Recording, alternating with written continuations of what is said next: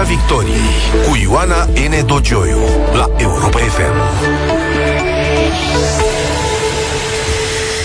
Bună seara, bine v-am găsit în Piața Victoriei. Complicată seară din punct de vedere uh, politic. Pe de o parte, președintele Iohannis numai ce ne-a anunțat că nu va mai organiza consultări formale la Palatul Cotroceni până când partidele nu își vor face tema. Asta este adăug- adăugirea mea. Până când partidele nu vor reuși să uh, închege o majoritate cu care să se ducă la președinte și uh, în jurul care să poată da un guvern în jurul unui premier.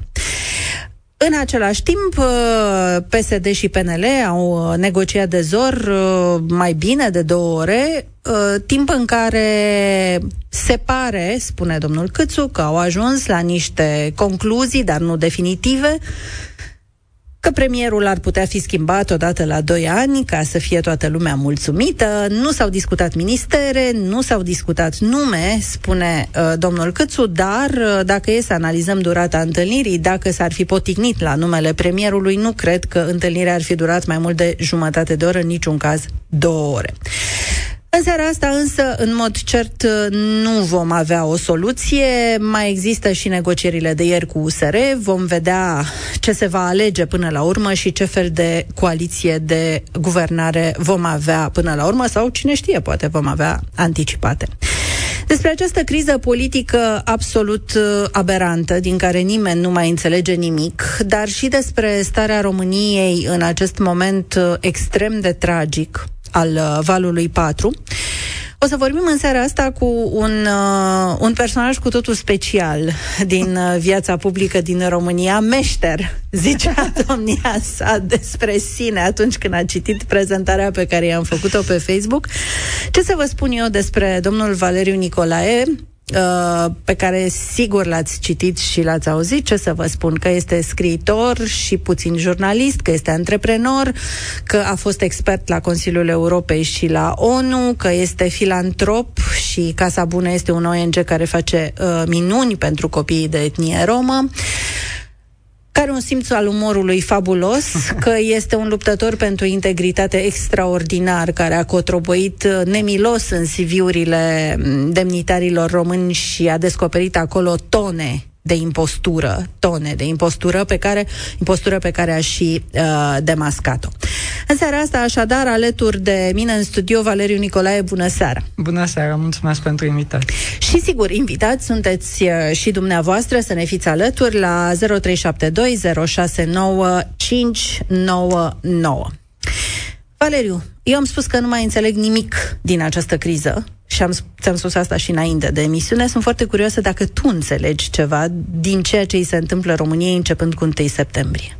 Nu, eu sincer mă simt ca și cum sunt într-un banc, dar un banc foarte prost, cinic, cu scooby și Superman.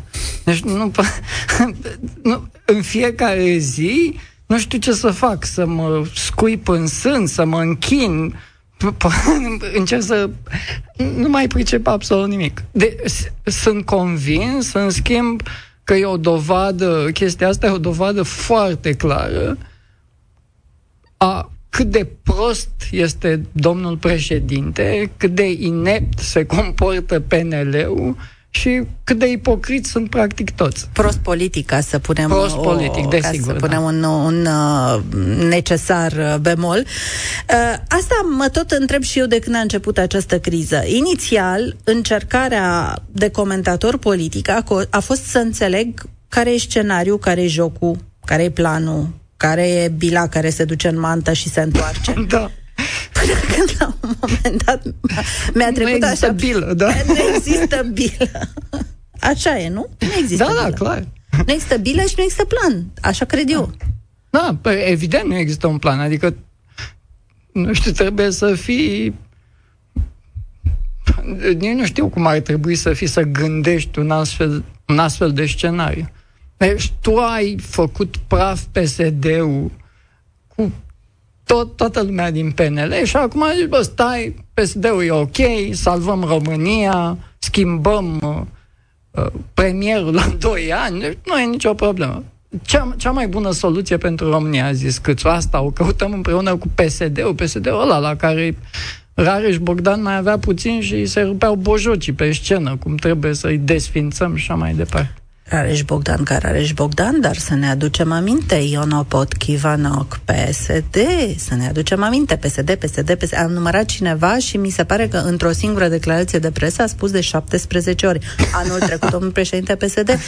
Acum, uh, încercând să Sigur, tentația este să râzi și să glumești numai. După aia ți-aduce aminte că toată, toată această poveste se întâmplă pe pielea noastră și mai ales se întâmplă într-un moment în care România pierde zilnic uh, în jur de 400-500 de oameni că în ultimele săptămâni au murit echivalentul unui oraș precum Otopeni, ca și da. cum ar fi fost ras de pe suprafața, că în fiecare zi aproape moare aproape un sat și atunci lucrurile nu mai sunt deloc, uh, nu mai sunt amuzante. Atunci hmm. începe, începe tragedia. De fapt, încotro ți se pare că mergem, Valeriu Nicolae, spre refacerea coaliției cu USR-ul sau spre o coaliție cu PSD? Sincer, nu știu. Deci, habar nu am. Ori, ambele variante sunt variante foarte proaste. De ce? Păi, da, cu PSD-ul e clar de ce. Uh, eu Adică PNL-ul pierde orice, orice fel de legitimitate. Deci și-au construit întregul mesaj pe anti-PSD, președintele practic nu mai poate să spună nimic, e, devine in, nu mai îl crede nimeni. Um, și o alianță cu SR-ul la fel. Deci mi se pare foarte dificilă. Nu văd cum s-ar putea schimba lucrurile, deci, nu, mi se pare că suntem într-un impas uriaș și nimeni nu vrea să-și asume niciun fel de responsabilitate când vine vorba de ce au greșit. Deci, toată lumea dă vina pe ceilalți, nimeni nu... Am uitat, m-am uitat sideral la posturile de televiziune, posturi de televiziune care au promovat antivacciniști la greu și care acum brusc sunt, băi, ce ați făcut? Ați omorât oameni nenorociților. Nivelul ăsta de ipocrizie nu l-am văzut niciodată în societatea românească. Deci mi se pare că suntem la un maxim de ipocrizie. Și treaba asta că nimeni nu-și asumă niciun fel de responsabilitate, nimeni nu zice, băi, am greșit, uite, asta am greșit și asta ar trebui să o fac mai bine și uite, așa o să o facem mai bine. Nu. Câțu continuă să fie Superman. Câțu, bă, mi se pare, îmi cer scuze că folosesc un termen dur, pare sonat. Deci nu, nu mai știu ce să zic. Deci fie, fie, fie super obosit, n-a mai dormit de 10 luni, fie a luat o raznă. A dus partidul ăla în, nu în gard, a dus în groapă și peste groapa aia a turnat și o tonă de rahat. Uite, eu am să joc avocatul diavolului pentru ambele rele pe care, despre care vorbeai tu, și rău cu PSD și rău cu USR. Și să începe partea cu rău cu PSD. Uh, să zicem că se creează această mare coaliție a stabilității, nu? Cum mi se spune coaliție de tip german, între stânga, bun, așa spun ei, între uh, stânga și dreapta, deși putem discuta mult despre ce înseamnă stânga și dreapta în România, dar să o lăsăm în momentul ăsta așa, să spunem generic stânga și dreapta.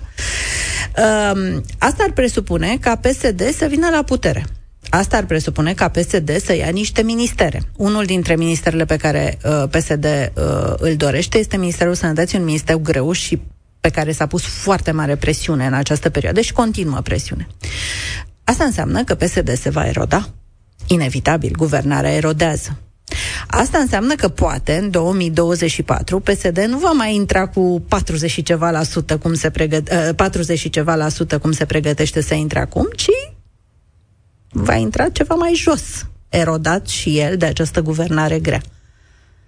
Nu, eu nu văd așa. Eu nu văd de ce ar sta PSD-ul mai mult de trei luni la guvernare. Adică stai de ajuns încât uh, îți pregătești foarte bine anticipatele, dai toată vina pe PNL și pe restul, o fac perfect, plătești bine televiziunile care oricum te susțin la greu și ți asigur mai mult de 40%. Și mai scoți câinii din măcelărie? Mă refer da, la toți da, oamenii pe care PSD îi va pune Da, dar îi scoți pentru foarte puțin timp. Adică, evident, la anticipate o să câștige, o să, o să câștige masiv. A, Au... deci îmi spui că ar sta trei luni la guvernare, după care ar ieși și chiar ar merge spre exact, anticipate. da, uh-huh. și ar merge foarte bine către anticipate, încă și-au asigurat toată muniția necesară. Cel puțin, eu dacă aș fi strategul PSD, asta aș face. Pentru, e o soluție foarte bună pentru ei. Intri, demontezi tot, atași foarte dur PNL-ul, UDMR oricum o să vină după tine, adică UDMR-ul, oricine e la putere se duce acolo, dai foarte puternic în USR, deci te duci la Ministerul Sănătății și o să ai acolo, deci o să o să ai legitimitate să zici toate inepțiile pe care le spun acum despre foștii miniștri USR și da, o să câștige probabil peste 40%. Bun. Partea cealaltă. Coaliția cu uh, USR Plus. Mă rog, acum USR, hai să-i spunem pe nou un nume da. simplificat. Coaliția cu USR, cu DMR, că nu se poate altfel, care spune USR, ar fi șansa continuării reformelor, implementării PNR-ului așa cum trebuie. Asta spune USR-ul. Deci ar fi și asta, și această variantă unarea. Păi nu e stabil. Deci PNL-ul nu e deloc stabil. O să sunt o mulțime de psd în PNL, oameni care vor fi ușor atrași de PSD cu momeala pentru funcțiile care vor veni, la anticipate. Sunt convins că fostul șef al PSD-ului de la Călăraș, care acum e mare, uh, un susținător foarte mare al domnului Câțu în echipa câștigătoare, va trece înapoi la PSD fără niciun fel de pro- problemă. Convins că domnul Câmpean nu va avea niciun fel de problemă. Fosta mână dreapta a domnului Dan Voiculescu la fel. Și sunt cât lejer, sunt vreo 10-15 plus le-au plecat o mulțime de oameni cu Orban. Deci nu văd care e stabilitatea guvernului și mi se pare că USR e într-o poziție foarte proastă. Adică sunt, sunt foarte ușor de atacat și nici nu sunt pregătiți. Deci, din punct de vedere al comunicării, cam dezastroși. Deși, în continuare, eu cred că sunt partidul care are oamenii cei mai buni și cei mai onești din păcate, nu sunt oameni care să știe administrație publică că n-aveau de unde. Nefiind în sistemul administrației publice, durează ceva până pricep cum funcționează lucrurile. Și sistemul ăsta a fost un sistem gândit de PSD, folosit de PSD, înțesat de PSD-ști. Era normal să nu funcționeze așa cum se așteptau uh, eu folosesc un termen, agami. Agami nu, într-un, nu e peiorativ, e oameni care bine începători. Da, da, începători. Amatori. Amatori, da. Amatori bine intenționați. Dar nu, nu văd cum USR-ul ar ieși bine dintr-o guvernare pentru încă câteva luni și mi se pare că se duc uh, clar sub 10%. Și există un risc dacă apare un uh, partid care să le facă concurență, considerând și uh, mini-gafa de comunicare cu aur, cred că riscă să nu treacă de 5%. A fost o greșeală această încercare de a face moțiune de, co- de cenzură comună cu aur? Gravă, a fost o treabă oribilă acolo. Și acolo, iarăși, o chestie evident negândită. E pot... Nu avea niciun sens. Deci puteau să-și dea ministrii demisia și asta era. Ce prost a avut treaba aia, n-am înțeles niciodată. Să-l împiedice pe Câțu să rămână interimar, care altfel e interimar și astăzi. Da, și dacă ar fi rămas interimar, ce s-ar fi întâmplat? Adică e, a fost o treabă, ai riscat omul, o chestie foarte mare pentru o chestie relativ minoră. Din peisajul pe care Oricum îl des... ar fi pus PSD-ul, ar fi venit cu moțiune de cenzură, deci nu înțeleg de ce s-a părut Poate că au încercat să arbitreze ceea ce n-ar fi fost chiar în, în regulă, să, au forțat moțiunea de cenzură înainte de congres, știind că PSD-ul va depune după congres, tocmai pentru a nu arbitra jocul din PNL. Au încercat să arbitreze, poate, jocul din PNL. Să-i dea o șansă în plus lui Orban, scoțându-l pe câțul din, din Palatul Victoria? suspectez de... Nu cred că sunt chiar atât de buni strategi cei din USR. Mi se pare că au mers mai mult pe emoție și nu au gândit-o foarte bine. Deci, nu, nu mi, adică îi știu pe mulți dintre ei, nu mi se pare că merg pe scenarii complexe, pe lucruri de felul ăsta. Îi merg pe, bă, noi suntem oameni buni și încă suntem oameni buni, ar trebui să facem chestia asta. Mi se pare mult mai... PSD-ul mi se pare mult mai uh, bine organizat ca partid, strategic, au comunicatori mult mai buni. Au experiență, da. este, sunt... Uh... Știu foarte bine unde ar trebui să-și poziționeze oamenii, cum să o facă, sunt foarte disciplinați în mesaj. Uite, m-a întrebat cineva pe Facebook când am anunțat uh, emisiunea cu meșterul, mi-a plăcut da. cum ai spus tu.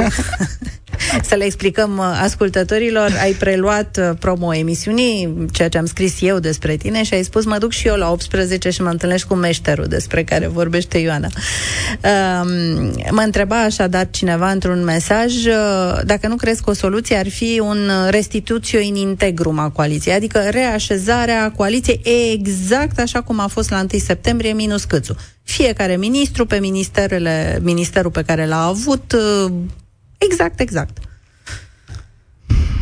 Nu știu, asta înseamnă din nou că nimeni nu-și asumă niciun fel de greșeală. Și eu urăsc treaba asta. Deci eu cred că noi învățăm cel mai mult din greșeli, mai ales din greșelile pe care le recunoaștem. Și mie mi-ar fi plăcut foarte mult să văd, să mi se spună, uite, aici am greșit, uite cum am greșit și uite ce o să facem ca să nu mai ne trezim în același punct mâine. E, asta nu s-a întâmplat deloc. Da, a fost, de exemplu, Drulă e un ministru al transporturilor foarte bun. Și ar, deci toți am beneficia pe treaba asta. Eu știu bine pe Drulă, sărac, deci el era obsedat de când îl știu eu de transporturi. În sensul bun obsedat. Da, da, da. El, el citea, deci tot ce era, era foarte important pentru el și devenea foarte frustrat de fiecare dată când se întâmpla câte o chestie. Deci pune foarte multă pasiune acolo.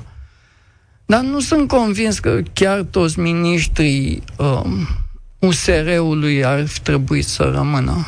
Deci mi se pare că câțiva dintre ei nu au făcut mai nimic și cred că USR-ul a avut o tactică proastă de a pe agenții, pe poziții mai mici, dar foarte influente.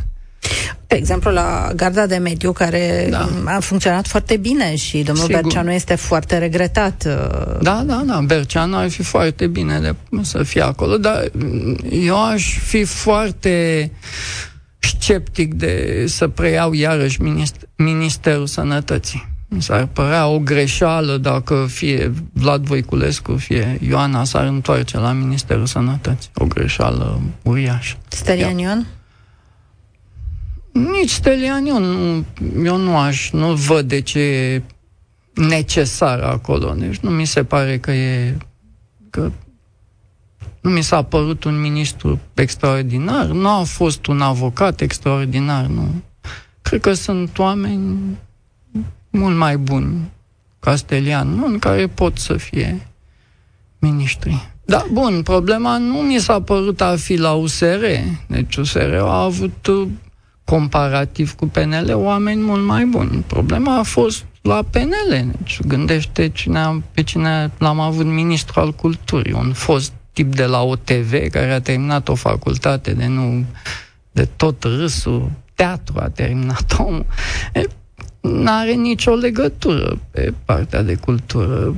Uite-te ce s-a întâmplat cu ministerul uh, condus de, cum îl cheamă, la energie. Virgil Popescu. Virgil Popescu. Deci căpușarea transelectrică, deci numirile de acolo sunt îngrozitoare. Deci omul și-a pus uh, prieteni de lui care n-au nicio legătură cu domeniul. Să te întreb de Raluca Turcan sau să nu te mai întreb?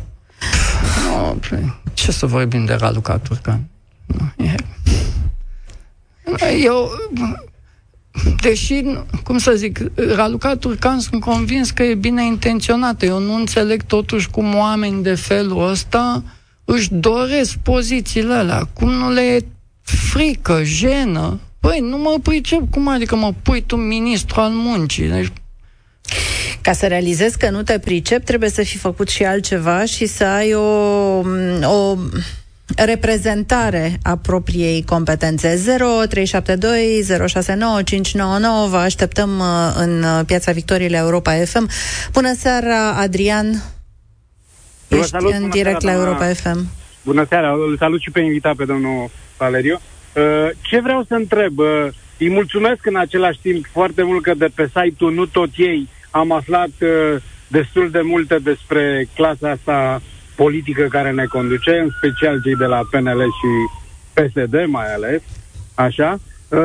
Vreau să-l întreb două chestiuni pe domnul Nicolae. Cum consideră că ar putea site-ul fi promovat mult mai bine sau cel puțin despre politicienii care ne conduc și de atâția ani să, să știe tot omul de rând ce înseamnă PSD-ul, unul la mână, și PNL-ul pe, în același timp, și doi la mână, cum consideră că ar putea totuși fi funcțională o alianță în continuare cu PNL-ul, mai ales în interesul comun. A, astea două vreau să le întreb, nu vă mai rețin. Mulțumim, Adrian.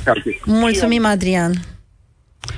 Și eu mulțumesc pentru întrebare. Um, deci pe site, bine, eu mi-aș fi dorit să fi scris lucrurile la mult mai bine decât le-am scris. Acum încerc să fac lucrul ăsta, adică încerc să mai trec o dată prin toate CV-urile și încercăm să le organi- reorganizăm în așa fel încât uh, să fie, na, să nu mai existe niciun fel de greșeli Uh, dar cred că noi am avea nevoie de un an care să fie mult mai funcțional. Și uh, ce vrem noi să facem? Noi ne-am strâns un grup de voluntari destul de mare, suntem câteva sute, și încercăm să pregătim un fel de ani alternativ, în care să arătăm foarte clar care sunt problemele din declarațiile de avere și poate reușim să împingem anii să-și facă treaba așa cum ar trebui să-și o facă foarte mulți deputați de la PSD în principal, dar și de la PNL și de la UDMR au probleme uriașe cu declarațiile de avere. Acum, întrebarea a doua a fost... Era referitoare la constituirea unei coaliții.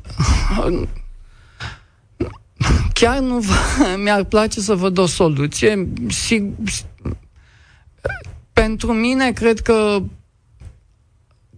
ar fi mai bine o coaliție PNL cu PSD, fiindcă în felul ăsta s-ar eroda ambele partide și am avea o șansă. Bine, aș vrea să țină mai mult, deci nu să ne ducem în anticipate, ci să putem să vedem clar cât de incompetenți sunt și asta ne-ar ajuta mai mult la alegerile următoare, unde sper că lumea până atunci își va da seama și de cât de toxic și cât de impostori sunt cei de la aur, dar și de problemele pe care le au în general partidele vechi. Bună seara, Mircea! Ești în direct la Europa FM, în Piața Victoriei. Bună, Bună seara dumneavoastră, invitatului și ascultătorul Europa FM. Uh, apropo de alianțe, vă confirm că tocmai mi-au picat ochii pe o știre. Se pare că domnul Cuțu s-a înțeles foarte bine cu domnul Ciolacu. Deci se prefigurează o, o, alianță, o alianță pe care și-o dorea domnul Valeriu. Dar întrebarea mea se referă la altă calitate a domnului Valeriu, care a reșit din uh, altă calitate, o altă experiență pe care a avut-o domnul Valeriu și anume faptul, a reșit din prezentarea pe care ați făcut-o la începutul emisiunii a reieșit, uh, din care a reieșit faptul că a fost foarte apropiat de domnul Cioloș. și vreau să-l întreb pe domnul Valeriu, pentru că pe mine m-a dezamăgit profund USR-ul dintr-un anumit punct de vedere.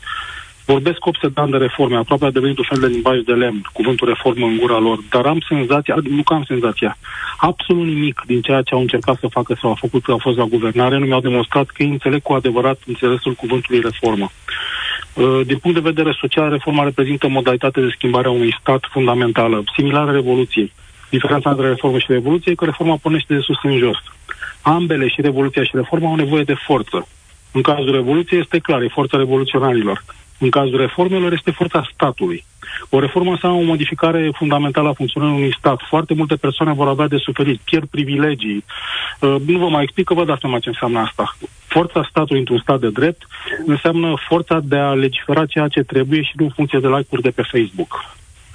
Ori, într-un stat în care autoritățile statului tremură până și în fața doamnei Șoșoacă, despre ce forță vorbim? Cum își imaginează uh, cei de la USR că ar putea să implementeze reforme? Asta vreau să întreb domnul Valeriu.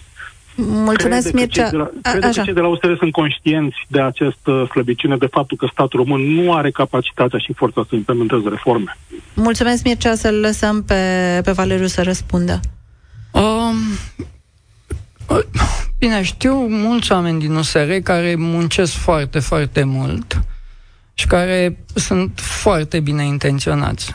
Um, asta nu înseamnă că au și experiența necesară și mulți dintre ei nu au nici capacitățile necesare și cumva mi se pare normală partea asta de recul. Deci au crezut că sunt mult mai buni decât sunt și au fost încurajați să creadă că sunt mult mai buni decât sunt. Și partea asta cu salvatorii neamului, cu toată retorica aia pompoasă și din punctul meu de vedere, pierzătoare, are, a avut efecte negative. Acum nu cred, adică nu văd o variantă mai bună decât USR. Că nu au făcut lucrurile atât de bine pe cât și le-au dorit, pe când ni le-am dorit, e adevărat. Dar sper, eu încă sper să aibă puterea să învețe din greșelile lor. Niciun partid nu a, nu a început uh, bine și mie mi-e teamă să nu se întâmple cum s-au mai întâmplat cu partide de dreapta, au venit pe o cu o, o mulțime de promisiuni exagerate și au dispărut destul de rapid de pe scena politică românească. Valeriu, de ce crezi că n-a funcționat și nu funcționează în continuare vaccinarea în România? O campanie a fost și aici folosesc un, un eufemism, a fost ineptă. Oi, deci tu începi să mă întreb ce e ce este în vaccin și te-a pus să-mi dai metafore, e soarele de pe cer. Bă, zim ce e în vaccin, dacă tu întrebi ce e în vaccin, zim ce e în vaccin, că altfel cred că mă vrăjești. Și a fost gândită nu știu pentru cine. Deci, în niciun caz n-a fost gândită pentru oamenii care nu își doreau vaccinarea. Bine, campanie, campanie, ai dreptate. Asta am mai discutat. Pe de altă parte, totuși, e un ecart uriaș între, de exemplu, danezi care sunt vaccinați 90%. Dar tu ai văzut ce campanii bune au avut danezii? Deci, danezii au avut campanii impecabile pe, pe vaccinare. Cine a avut campanii proaste pe vaccinare au fost francezii și eram în aceeași, tip, în aceeași situație totuși... până când Macron a zis gata, de acum încolo, băieți, dacă vreți să mai intrați oriunde, certificatul verde și asta e. Dar a avut curajul să o facă. Da. Bine, Ce Macron e om politic. E chiar e om de stat, aș Da, da, eu. și om de stat, corect. Uh, ce m-a șocat totuși pe mine și cred că este legat de vaccinare cel puțin doi pacienți, de doi știu eu, au refuzat să fie transferați în Germania, uh, pacienți în stare foarte gravă, uh, COVID, ATI, au refuzat ei sau familiile lor să fie transferați în Germania de teama că se va face experimente pe ei. Că nemții vor face experimente pe ei. Nu, pare de râs, dar mie mi se pare tragic. Da, și e, cred că e între tragic, asta da. și vaccinare o fi vreo legătură? Bine, tipul ăsta de conspiratită de care suferim noi e cumplită și e promovată masiv de televiziunile cele mai populare și care au tupeu să denumească televiziuni de știri. Faptul că CNA e complet disfuncțional e o problemă uriașă. Deci CNA-ul nu a intervenit, nu are capacitatea să intervină în avalanșa asta de conspirații care de care mai tâmpite și manipulări oribile pe care le fac anumite televiziuni. Victor, bună seara! Ești la Europa FM în Piața Victoriei. Te ascultăm. Uh, bună seara și mulțumesc pentru oportunitate. Uh, foarte pe scurt, uh, vă propun o cheie diferită de a vedea lucrurile. Pentru că, uh, până la urmă, privitor la modul în care fiecare dintre partide a înțeles sau n-a înțeles care este rolul în, uh, în România și ce responsabilitate au, lucrurile sunt clare, s-a discutat uh, de foarte multe ori. Cheia diferită este uh, dacă există o posibilitate oarecare de a se reface coaliția de dreapta, această coaliție de dreapta, de fapt, uh, am putea spune că ar fi formată din trei partide. În realitate, probabil că e formată din cinci sau șase partide, pentru că PNL-ul în momentul de față uh, nu e unul singur.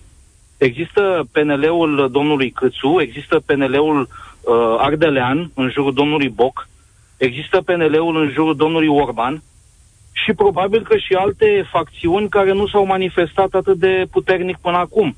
Ei bine, orice vot care ar presupune la limită existența unei asemenea guvern ar presupune că toate aceste facțiuni din PNL să ajungă la un numitor comun, ceea ce e îndoielnic. Probabil că de aceea se discută de varianta cu PSD, care, sigur, e o împotriva naturii din toate punctele de vedere, dar în același timp se pliază foarte bine pe o anumită agenda a președintelui, care, probabil că fiind în al doilea mandat, uh, are uh, intenția de a modifica um, Constituția, mm. de a modifica anumite lucruri pe care un guvern care de-abia trece la alegerile Legi nu poate să le facă. Putea o să Am înțeles. Uh, Victor, atunci... presupun că ai vrut doar să ne împărtășești o opinie. Nu știu dacă ai o întrebare. Ai o întrebare pentru uh, Valeriu? Că suntem chiar pe final. Întrebarea, da, întrebarea ar fi în ce măsură uh, credeți dumneavoastră sau invitatul din această seară că uh, erodarea la care făcea dumnealui referire mai devreme uh, este reală? Este o erodare reală din perspectiva unui analist politic sau din perspectiva publicului larg, care uită repede? Mulțumesc! Mulțumesc, Victor! Și noi am zis cam același lucru, nu? nu tot întrebarea asta, era dacă, dacă, se erod... dacă erodarea va fi suficient de mare sau oamenii vor fi mulțumiți măcar că, mă rog, e un pic mai bine, uităm tot ce... A, nu, eu nu prea văd cum am putea să fim mai bine într-un guvern care într-un guvern de felul ăsta. Deci un guvern în care ai PSD-ul și în PSD sunt vreo două facțiuni și în PNL, unde sunt atâtea facțiuni, nu prea văd cum ar putea să meargă guvernarea asta brici. Așa că cred că va fi o erodare masivă și destul de rapidă, mai ales că vom trece prin iarnă și, în general, în timpul iernii, ă, orice guvern pierde din susținere. Deci, cu alte cuvinte, îmi spui că trebuie să ne fie un pic mai rău din punct de vedere politic, ca după aia să ne fie mai bine și să ne învățăm lecțiile. Cam asta am înțeles eu. Și împărtășesc că uh, da, eu cred că ne repezim și, în general, gândim chestiile pe termen foarte scurt și am obosit cu oamenii care tot timpul vin și zic, bă, dacă nu facem asta, moare România. Mă, nu moare România fără voi, sigur. Ne descurcăm. Mulțumesc frumos, uh, Valeriu Nicolae, pentru că ai fost alături de noi în Piața Victoriei. Dragi prieteni, ne oprim aici. Uh, să ne auzim sănătoși săptămâna viitoare. Rămâneți acum în clubul de seară alături de Teddy Păun. Piața Victoriei cu Ioana N. Dogioiu la Europa FM.